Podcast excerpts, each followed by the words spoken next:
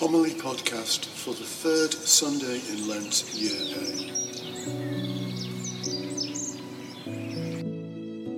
A. Jesus came to the Samaritan town called Sychar, near the land that Jacob gave to his son Joseph.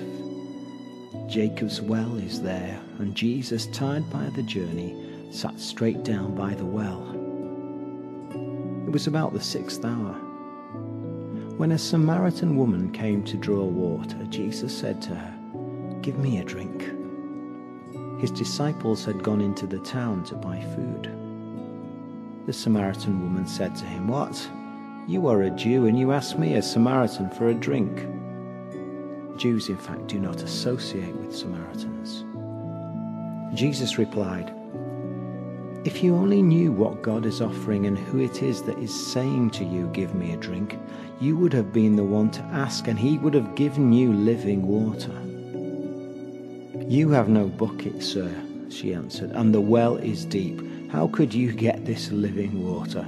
Are you a greater man than our father Jacob, who gave us this well and drank from it himself with his sons and his cattle?" Jesus replied, "Whoever drinks this water will get thirsty again, but anyone who drinks the water that I shall give will never be thirsty again. The water that I shall give will turn into a spring inside him, welling up to eternal life." "Sir," said the woman, "give me some of that water so that I may never get thirsty and never have to come here again to draw water." "Go and call your husband," said Jesus to her, "and come back here." The woman answered, "I have no husband." He said to her, "You are right to say, 'I have no husband,' for although you have had 5, the one you have now is not your husband. You spoke the truth there." "I see you are a prophet, sir," said the woman. "Our fathers worshipped on this mountain, while you say that Jerusalem is the place where one ought to worship." Jesus said, "Believe me, woman, the hour is coming when you will worship the Father neither on this mountain nor in Jerusalem. You worship what you do not know. We worship what we do know, for salvation comes from the Jews. But the hour will come, in fact it is here already, when true worshippers will worship the Father in spirit and truth. That is the kind of worshipper the Father wants. God is spirit, and those who worship must worship in spirit and truth." The woman said to him, "I know that Messiah, that is Christ, is coming, and when he comes he will tell us everything." "I who am speaking to you," said Jesus, "I am he."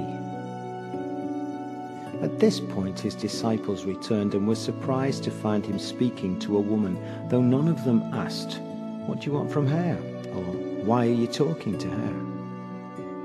The woman put down her water jar and hurried back to the town to tell the people, "Come and see a man who has told me everything I ever did.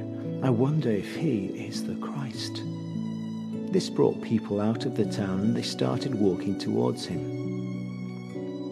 Meanwhile, the disciples were urging him, "Rabbi, do have something to eat." But he said, "I have food to eat that you do not know about."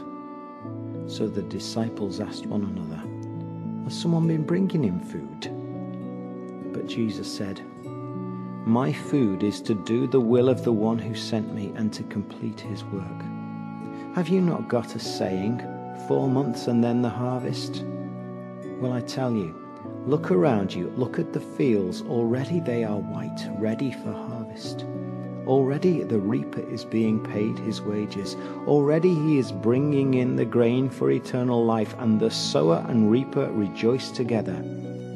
For here the proverb holds good, 'One sows, another reaps.' I sent you to reap a harvest you had not worked for. Others worked for it, and you have come into the rewards of their trouble." Many Samaritans of that town had believed in him on the strength of the woman's testimony when she said, "He told me all I have ever done." So when the Samaritans came up to him, they begged him to stay with them. He stayed for 2 days, and when he spoke to them, many more came to believe. And they said to the woman, "Now we no longer believe because of what you told us. We have heard him ourselves, and we know that he really is the Saviour of the world."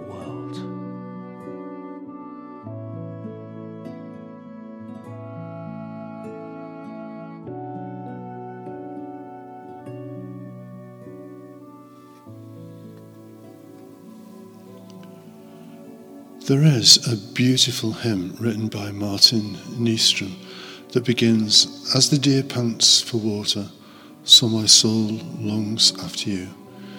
It is a haunting melody that suits a flute and acoustic guitar in particular. The hymn tells of the thirst for the love of God that haunts every soul, and when not thought to be satisfied, creates a longing and pain worse than any thirst.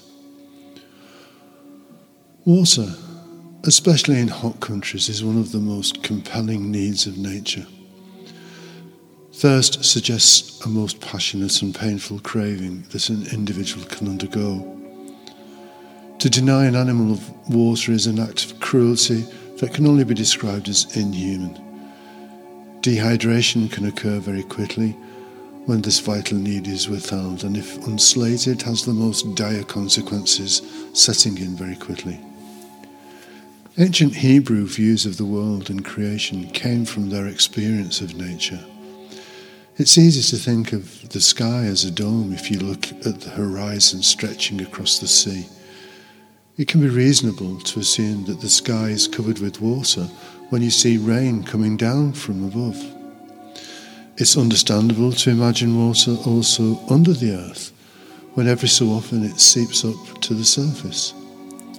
This water is from God, and it is life-giving.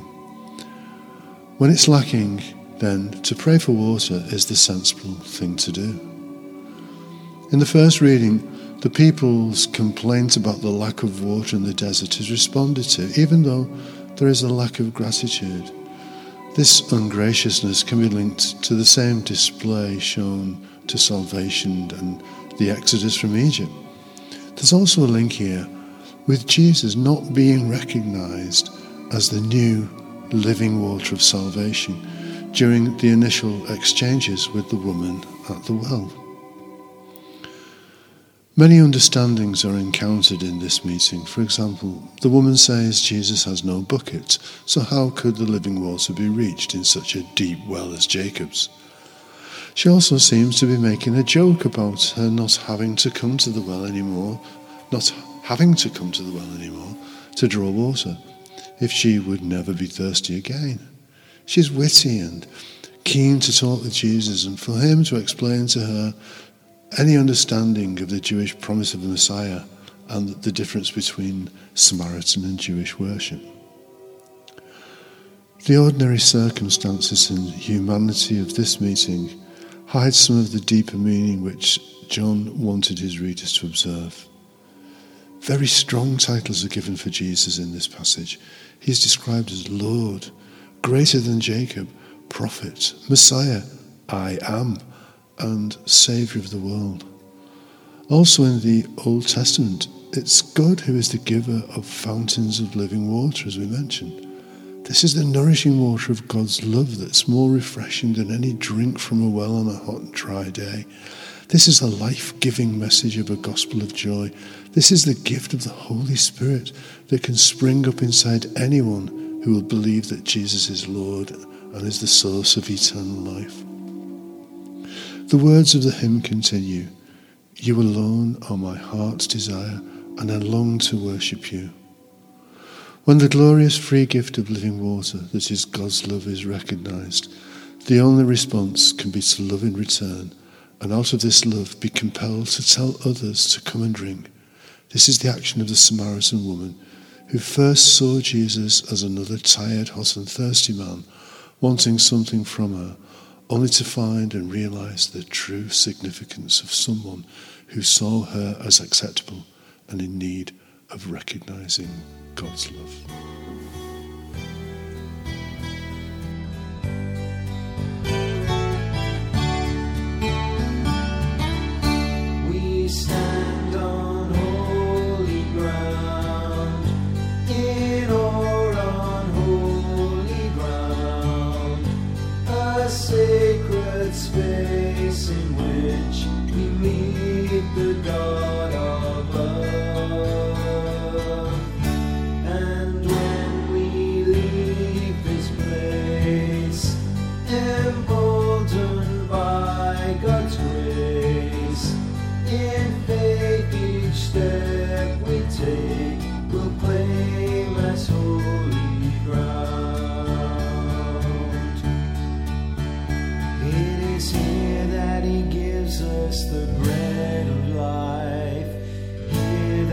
fed and sustained. Here that we know deep inside, He is alive. We stand on holy ground, in or on holy ground, a sacred space in which we meet the God of love. And when we leave this place, emboldened by God's grace, in faith each step we take, we'll claim as holy ground. It is here that the word is revealed to us, here that the truth is proclaimed, here that our hearts burn with faith, He is alive. We stand on holy ground, in or on holy ground, a sacred space in which we meet the God of love. And when we leave this place, emboldened by God's grace, in faith each step we take, we'll claim as holy ground. It is here that the Spirit empowers us, here that the Spirit breathes life, here that we're challenged to say, He is alive.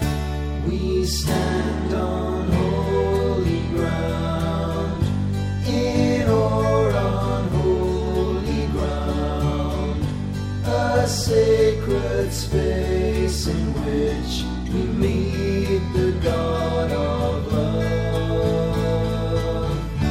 And when we leave this place, emboldened by God's grace, in faith each step we take, we'll claim as holy.